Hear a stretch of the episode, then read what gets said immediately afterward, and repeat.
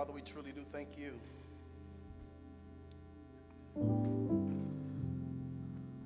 Because so many of us have experienced moments and seasons of feeling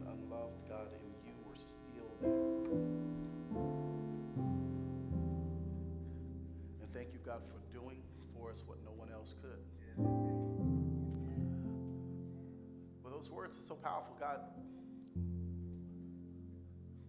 Just thank you for being you. For God, you are love. And you've always held true to your promise to never leave nor forsake us.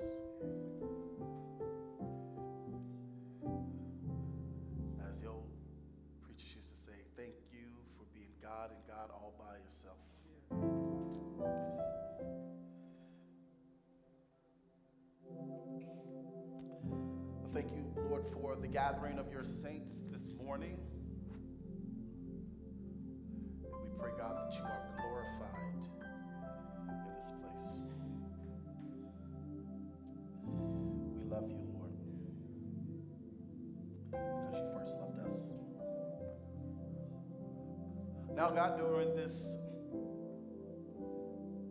this time of open our hearts. Lord, to hear and to be receptive of what it is that you and you alone have to say to us. So, God, I pray that you would hide me behind Calvary's cross, that the people would hear less and less of me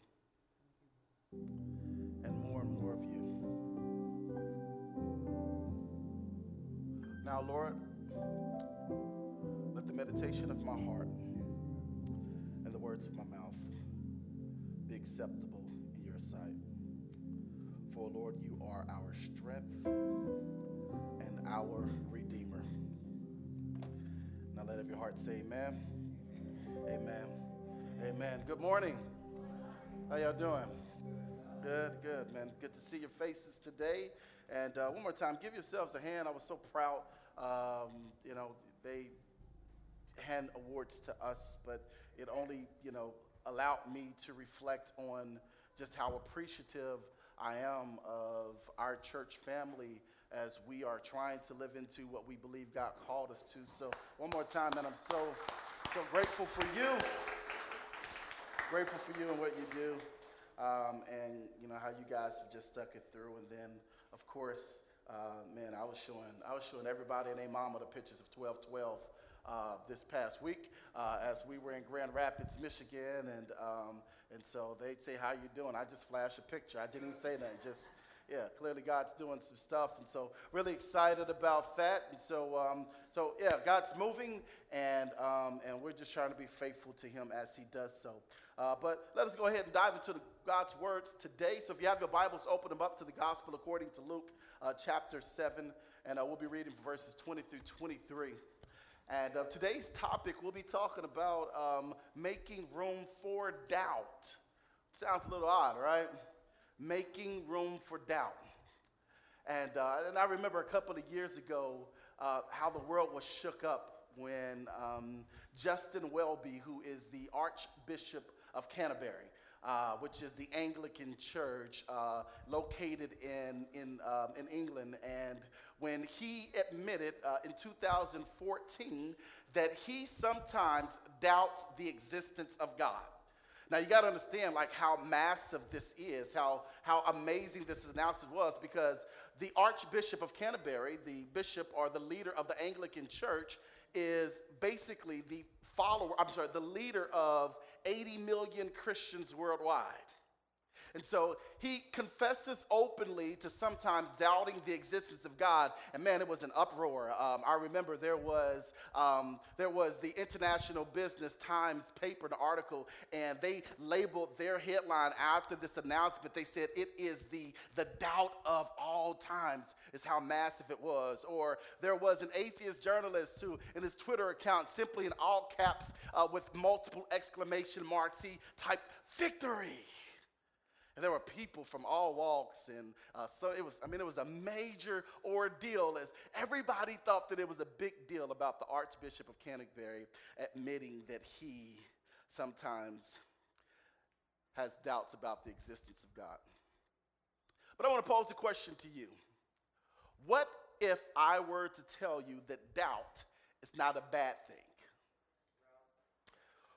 What if I were to tell you that doubt and unbelief are not synonymous? They are not the same thing. That you, as a believer, could happily and perfectly in your faith live for the remainder of your days, questioning things about your faith, and it wouldn't remove your belief in God, it, it, wouldn't separate you from Him. Or, what if I would tell you that doubt is simply a function of belief?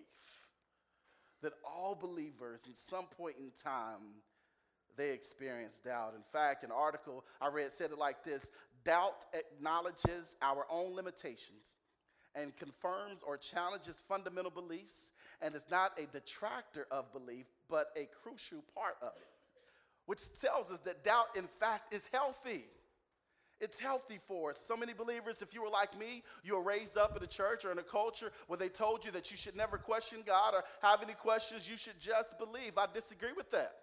I, I, I, think that we're supposed to question and believe, and I believe that in this day and time, the last thing that the church needs, that God needs, are blind and mindless followers who never question why they believe what they believe. I love the words in Howard Thurman, his autobiography. He simply says to this that we ought to love God with our head and our heart. They both ought to connect. You should know what you believe and spend some time growing and do so. In fact, you'll never ever grow spiritually if you never spend some times and seasons in doubt searching and trying to learn more about him. Doubt, doubt in fact, is healthy. So let's uh let's bring it home because there's no way that we could be in this room and there's not people in this room who don't wrestle with this. So let's do something participatory. I know you guys, you know, some of you like to stay to yourselves, and it's okay. I'm just going to ask you to testify uh, for some of your brothers and sisters who are in here today. So everybody's got to participate. Y'all with me? I'm not going to put you on the spot. Just want you to raise your hand. That's all. Some of y'all got nervous. Y'all thought I was going to have y'all talk. That's not the case. I got a few questions. I want to know if this applies to you. So if it does, raise your hand in the air. The first question is this How many of you in here have ever questioned the existence of God? Hands in the air. Hands in the air. All right, all right. Second question, put them down. How many of you ever have wondered where God was when you watched or witnessed suffering and injustice? Cool, cool. Last question. How many of you ever read scripture and wondered where that God was? Right? Yeah, yeah, yeah. It's like I believe in everything, but um, God, you spoke from heaven, you parted the Red Sea, like you're here, but I mean, are you on vacation? Eh, you know, what's going on in your life? And so these are questions that are consistent within humanity. So if you are here and you've been wrestling with doubt and you thought that you were the only one, please take note that everybody in the room raised their hand because we all experience and wrestle with doubt. And what I've learned about life is that there's essentially three kinds of doubt. The first one is this it's an intellectual doubt, which is kind of what we just talked about there, where you basically ask these questions Is the Bible the Word of God? Was Jesus really the Son of God? Or did Jesus really get up from the grave? You think about that intellectually, right? You, you're just trying to figure it out. Does this make sense? And it's okay. The second form is this spiritual doubt. Some of us wonder, Am I really saved? Right? Or does God hear my prayers? Have you ever been in a place where you pray and you feel like, man, it just hits the ceiling and just drop back down? Anybody? Like, you know, he's not hearing me at all.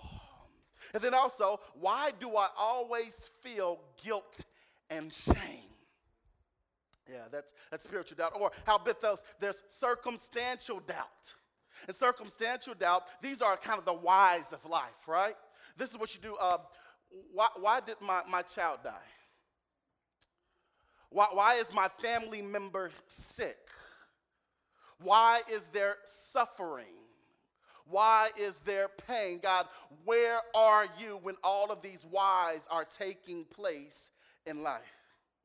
And for the time that I've been in church and serving the church, many, if not most of us, probably live in category number three circumstantial life doubt because circumstances can get tough for us they can get difficult in life and we question so many things because life is unpredictable and oftentimes unfair right and so, what we do is we get to this place where we begin to build our theology based upon the circumstances of our existence. Why are these things happening? And if there is a God, why is He not doing something about these things?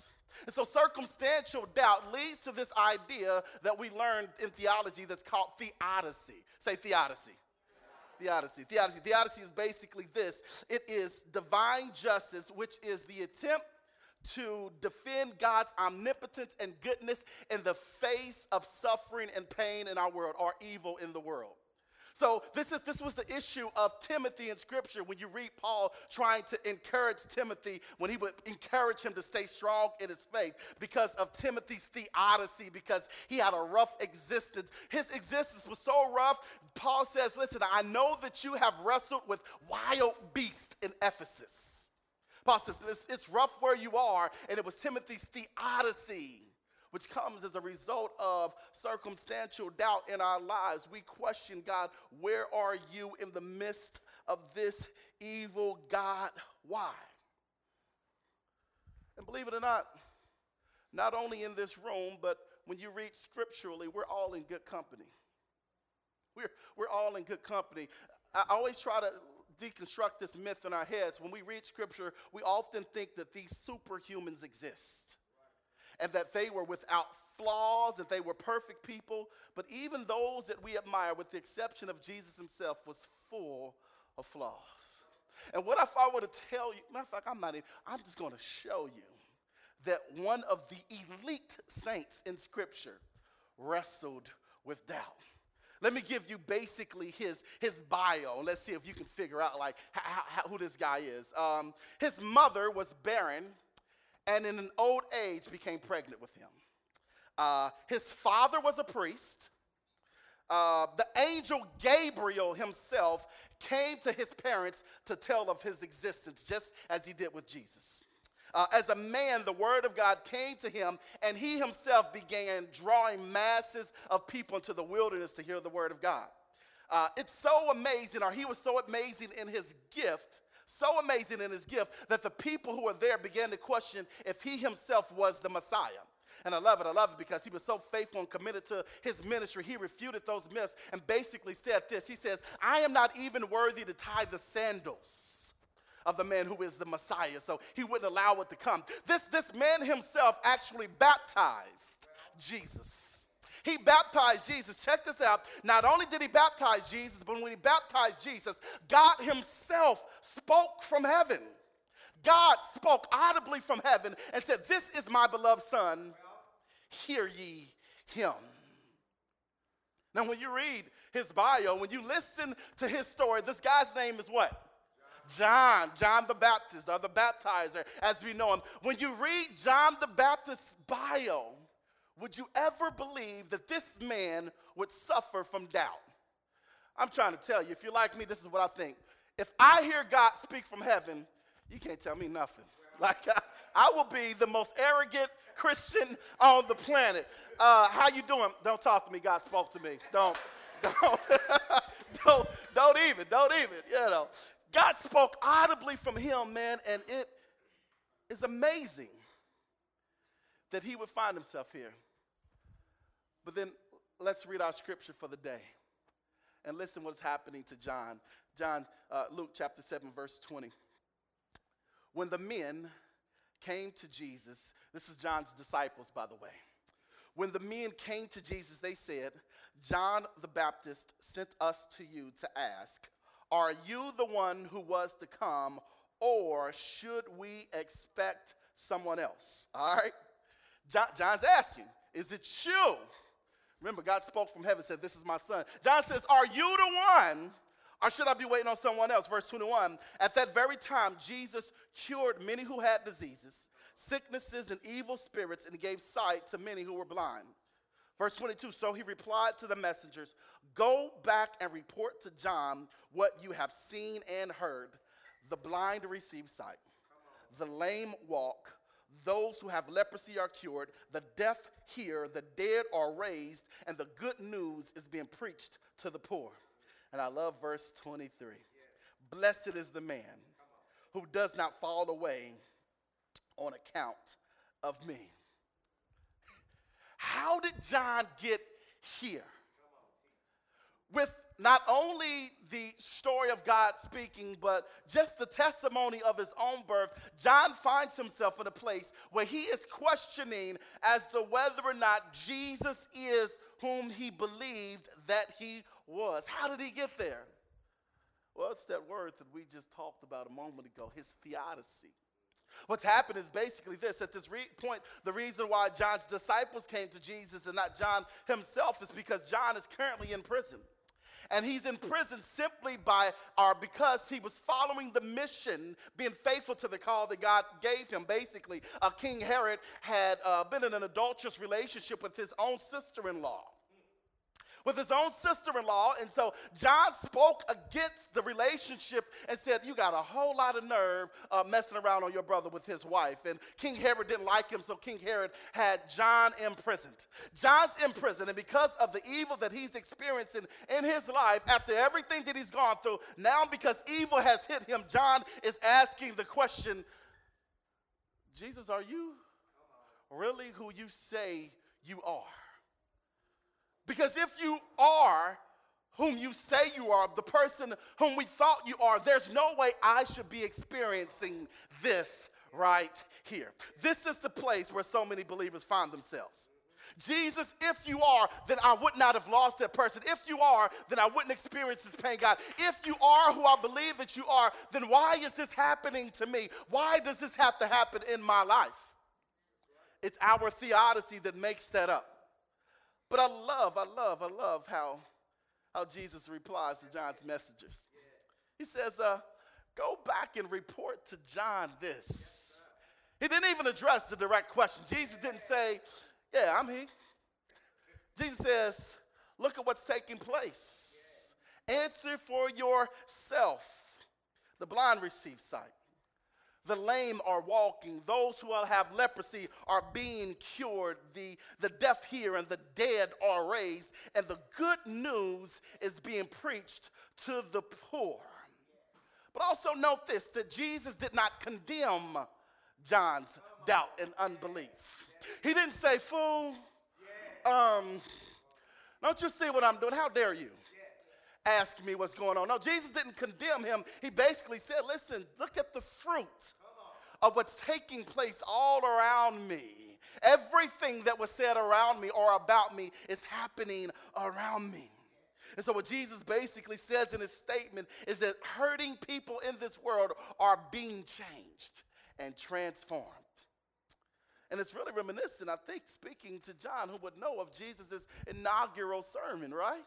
When he told them that the Spirit of the Lord is upon me and he, he gave me power to preach the gospel to the poor, to set the captives at free, to, feed the, to, to, to preach the acceptable year of the Lord. This is what Jesus said that he was going to do. But what happened is this, is that John has, like so many of us, fallen victim to this idea that once we receive or we meet Jesus, that we're just going to glide to glory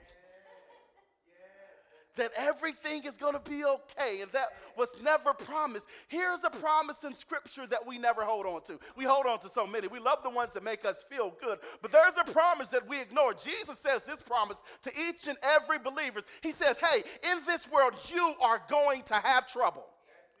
That's a promise. Jesus himself, John 16 and 33, look it up. He says, In this world, you will have trouble. That is a promise from Jesus himself. Now, check this out. When you unpack trouble, this is literally what it means it says it is an oppressive state of physical, mental, social, and even financial adversity. I wonder, does that apply to anybody in here? In this world, you are going to experience physical, mental, emotional, and even financial adversity. Jesus says to his followers, to you and I, brothers and sisters, that is a promise. That is a promise. Jesus letting us know that the world is not an easy place to live. That oftentimes we'll find ourselves in places where we question the existence of God, even sometimes question the purpose of our own lives. Jesus says there's going to come times when you have this experience, but I love it because he didn't leave us there. He says, You're going to have trouble in this world. You're going to experience this, but listen, have, listen to what he tells you, have courage. Have courage. Stand in the midst of it. It's coming. Jesus says, But I need you to have courage because I, Jesus, I have overcome them things. The things that you are experiencing, Jesus says, the key to you experiencing the pain, the trouble in the world, the key to that is by looking at me because the things that are overwhelming you, overcoming you, I have victory over. God says, Look at me because the key to working through it is by watching me. This is important when it comes to doubt because one of the things what we should do when wrestling with our doubts is first and foremost look to Jesus. Yes. One of the things that we oftentimes do when we experience doubt is we look to things that are in themselves too weak to overcome doubt. Namely, we look at humanity. When you experience doubt, you look at other people, and based upon their response to you or their own lifestyles, you begin to say, say to yourself, well, maybe, maybe I'm right. Because when I look at you or when I have these conversations or when I look at the world, my doubts have, they, they, they, they have a little grounding. But one of the first things that we should do according to Jesus is we ought to look to him because he is the answer. And then furthermore, whatever you feed grows. And so if you feed your doubts, by social media claims and by foolish conversations, if you feed your doubts, then your doubts will grow. But if you feed your faith, if you feed the things that encourage you about the Lord, then those things grow. That's the beginning of strengthening our faith, is feeding it. And that comes by remaining and staying close to Jesus Himself. But I love Jesus because He knows exactly where we are. He, he knows our thoughts and he knows the things that are going to trip us up. And so he says in verse 23, he said, Blessed is the man who does not fall away on account of me. Why would Jesus make that statement? Blessed is the man who does not fall away uh, on account of me. Well, there, there, are, there are two stories at play here.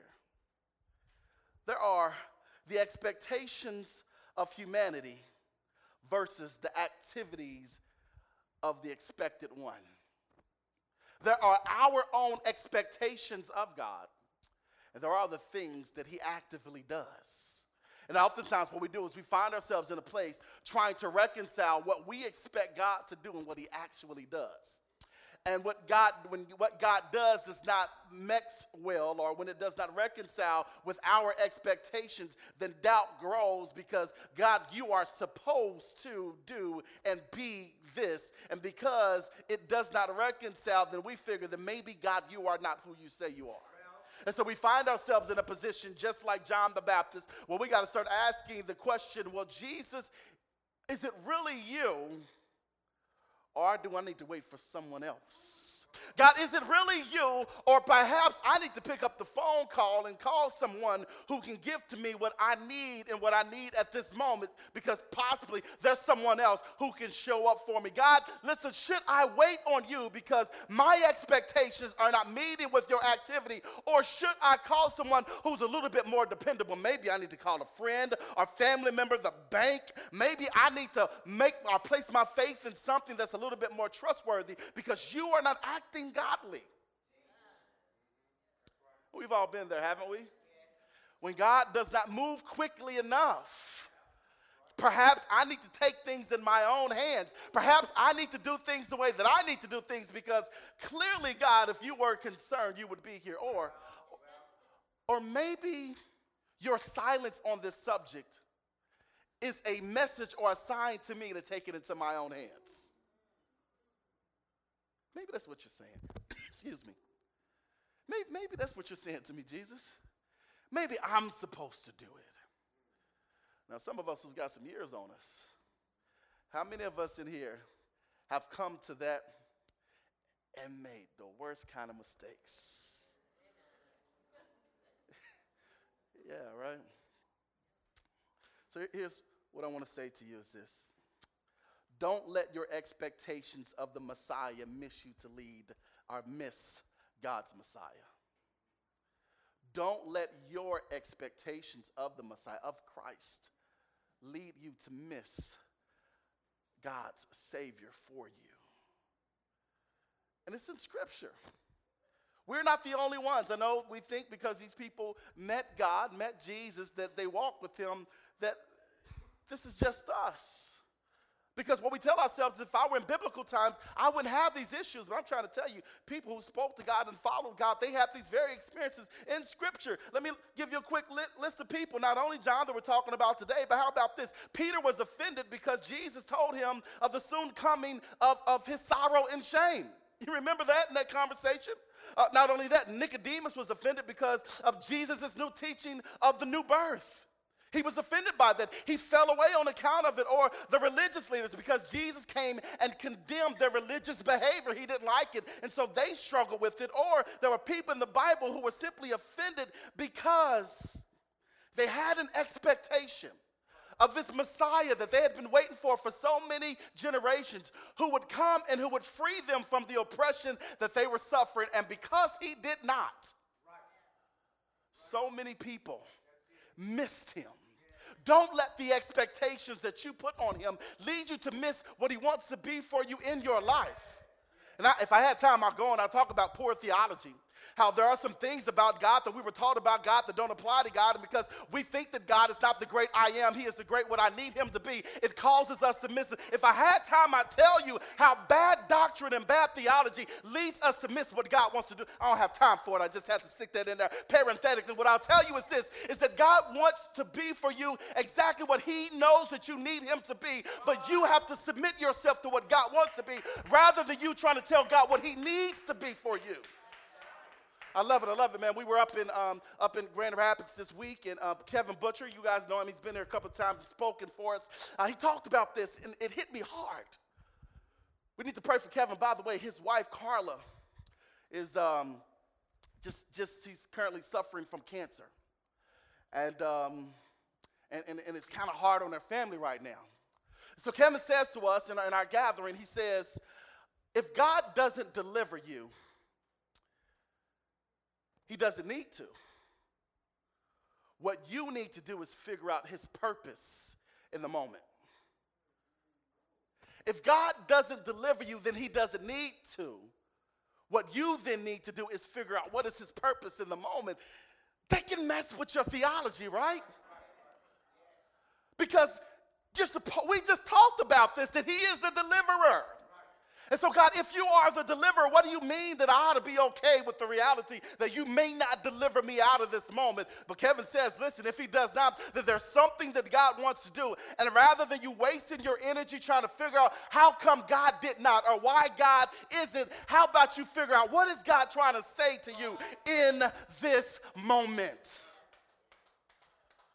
Don't let your expectations of him lead you to miss him.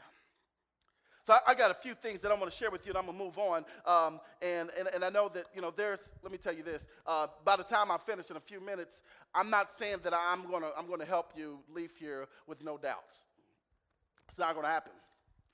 It's not ever going to happen. In fact, let, let, me, let me throw this in before we move on. Um, if you get to a place where all of your, ans- your questions are answered and all of your doubt is gone, be easy because you have now died and you're about to see him for yourself. yeah. Let me give you just a few things, man, that I think will help uh, us in dealing with our doubts. The first thing is this. How about this? I, I love it because y'all talking. So let, us talk together. I, am going to say it and I want you to say it back to me. Cool? Let's do a little call to response. The first thing that we need to do with this, admit your doubts. Say, admit your doubts. This is essentially what John the Baptist did. What John did is this because he found himself in a bad place where he was wondering where God was in his moment, he admitted to Jesus, This is what I'm dealing with. Is it you? Or should I be waiting for someone else? And what I want you to know is that God is not fragile. Yeah, I know sometimes we tiptoe around him and thinking that we can't say certain things to him and that we're going to hurt God's feelings. But God is not like us. He is not concerned with us and our fragility. He is a strong God. He is omnipotent God. And so he's not so fragile that you can't say what you feel. In fact, if you want to be completely honest, he's omniscient, so he already knows. He knows that you have doubts. Admit it to him. And if it, you admit it to him, then God, God can handle that. Admit your doubts. When in, in our session too, and um, he talked about um, another guy taught, and he told the story. Man, it was su- such such a blessing. Uh, he talked about man, there was a guy in, in, who was at the mall, and he um, he he he heard God say to him after he had just prayed, God, I want you to do something powerfully through me. And, um, and so he's at the mall and he spots this guy, and this guy as he's looking at him, he hears God say, Go tell this man that God loves him. So the dude's like, I ain't doing that. Like, that's, that's kind of weird. Um, no, I'm, I'm not going to do it. And so um, a little bit later in the mall, he's at another store, and behold, here comes the guy again. And God speaks to him and says, Go tell that man that God loves you. He's like, Man, that's crazy. Like, I'm not going to just walk up to some random stranger and say, God loves you. And so, uh, so he, he disregarded again. They go to another place in the mall, pretty big mall, and, uh, and he sees the guy again. It's like he's stalking the dude, and hears God say, Go, go, go tell this guy that God loves him. And, um, and he just doesn't do it again. He just brushes it off and he's not going to do it. Finally, he leaves the store and he sees the man again, kind of just sitting in one of the chairs in the middle of the mall. And he walks over to him and he says, um, Excuse me, I know this is weird, but I feel like I'm supposed to tell you that God loves you. And the guy just bursts into tears. And he's like, Man, I, I, I was wrestling with whether or not God was there for me, that He loved me. But since I've been in this mall, three people have walked up to me and told me that God loves me. The guy prayed, God, do something through me. But the gentleman that God had him do something to, I speak to, was wrestling with his doubt the man admitted it and God answered him. Now, I'm not saying that if you admit your doubts that God's going to send a random stranger to tell you, hey, believe. I'm not saying that's going to be the case. Don't say, listen, uh, Pastor said, I, I mean, it's been two days. God ain't said nothing. Don't, don't do that. Don't do that. Don't do that. But what I will tell you is that God can handle it. Admit your doubts. It's okay. It's good discipleship to admit your doubts. The second thing is this um, act on your faith not your doubt. What happens is this is that usually in times when we are experiencing doubt, we do things to chase down and to grow our doubts. That's why I said earlier, feed your faith because whatever you feed grows. Don't feed your doubts. Act on your faith, not your doubts. Usually we chase things down trying to disprove him. But how about flipping it on its head? Chase down the things that can make you certain of Him. These imperfect people that we read about in Scripture, this is what they did. Can, can I let them testify for a moment? Um, Noah built his ark in sunshine. Yeah, um, Abraham was about to sacrifice his son. Um, Joshua walked around the wall of Jericho in silence. Moses stood boldly before the Lord, and Moses stood boldly before the Red Sea, or David did when he faced Goliath. Um, Daniel did so in the lion's den, and Shadrach, Meshach, and Abednego did so, refusing to bow before King Nebuchadnezzar and went into the fiery furnace. What they did is they did not know. In fact, here's what Shadrach, Meshach, and Abednego said to King Nebuchadnezzar O king, we will not bow down to your graven image, because the God that we serve will will deliver us. Check this out there was a caveat there. They say this, but even if he does not, act on your faith and not your doubt. And then the last thing is this. Well, second to the last one. Um, go back to what you know is true. Go back to what you know is true. One of the things the enemy capitalizes on is our memory loss. We forget what God's been doing. Like God hasn't shown up for you before. like he hasn't spoken to you before, like you don't remember.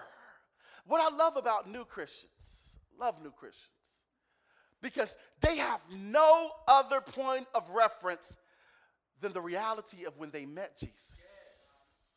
And there's nothing you can say to deter them, nothing you can do to shake them. They know what they know and they stand on that and that alone. What I hate, not hate, what I, I struggle with with some of us stale Christians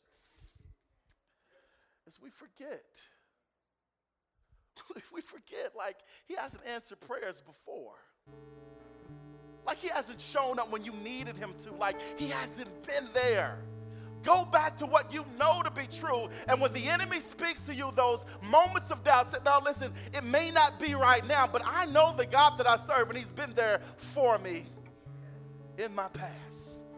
But then, lastly, this this is my last point. I'm serious this time. Go all in. Go all in. What happens is this when we experience doubt, Oftentimes, what we do, not even when we experience doubt, just when we want to grow spiritually and get closer to God. So many of us spend our energy, our spirit, spiritual energy, afraid to step off the cliff. And so we'll only give so much. I, will come to church on Sundays, and then next week, God, I'll talk to you on the next Sunday. Um, God, I'll I'll pray this one time, and then if you don't do something this one time, then maybe you're not there. God, you didn't show up this time, so what's the point of me continuing on? There's a greater chance of you growing in your faith and fighting your doubt if you refuse to go based upon what you feel and you simply dive all the way in. So rather than letting and meeting God week to week, how about you meet God daily and develop some devotional practices where you wake up in the morning and you pray and you spend time with God before the, before the world begins and in the still of the calm of the day and you and you read scripture and you pray and you spend time and, and you ask God to speak to you rather than waiting for something wrong to happen when doubt arises at the best. How about you praise God? You spend time with God when things are well. Because what happens with the enemy is this he waits until things are wrong, and then when things are wrong, that's when we question. But for those of us, if you're here and things are well for you, but you know you wrestle with doubt, don't wait for the next bad moment in your life to try to kick things up a notch. How about you store some stuff away so that you have a point of reference when storms come and when issues come to know that God is there for you? Go all the way in. Give him all of you. But I know how it is. We, we, we get there, and part of the struggle is us wondering, what does God think about me? Well, he answers that in his conversation with the people before John.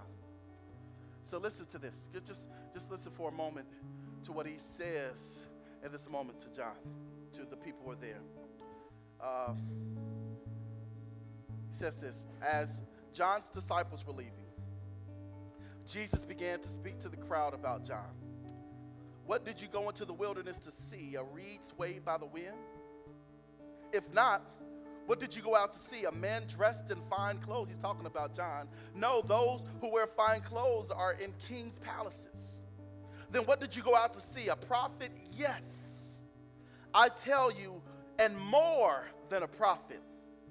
This is the one about whom it is written, I will send my messenger ahead of you, who will prepare your way before you. Truly, I tell you, listen to what Jesus says about John. Among those born of women, there has not risen anyone greater than John the Baptist. I bring that point up to let you know this. If you are here and you are wrestling with doubt, and if you are concerned about what you believe about Jesus, it's okay. What you don't have to worry about is what Jesus believes about you. Because as he is speaking about John the Baptist, who is currently wrestling with his doubts about Jesus, Jesus says, It doesn't matter to me about John's issue right now. What I want you all to know is that I don't know anyone greater than Jesus, than John. And Jesus is giving us that illustration to let us know that even in the points in our lives where we wrestle and we struggle with what we believe about Him and is He real and is all these things true that we read about in Scripture, according to this message that we've heard from Jesus, that has nothing to do with you and His relationship. Because how Jesus feels about you is not predicated on how you feel about him. That's what we just got through singing. Thank you for being God. You loved me when no one else would, and you kept me when no one else could. He's God. And He doesn't need you to be God. But just know that for you, He is God. And He'll remain that So if it's a bad thing, no. But I don't know many things that could bring us closer to Him than wrestling with the realities as to whether or not He's here. And I promise you, if you if you chase that, if you chase your doubts, you'll distance yourself. But if you chase His existence, you chase your faith, if you feed that, He'll get closer to you. And He'll be there for you. Amen. So before we get up um, and receive communion, as we do weekly, um, we're going to have some counselors. There's going to be some here at the corners of the stage and a couple others at the door. Um, you may be here and, and doubt may be your issue. You may wrestle with doubt.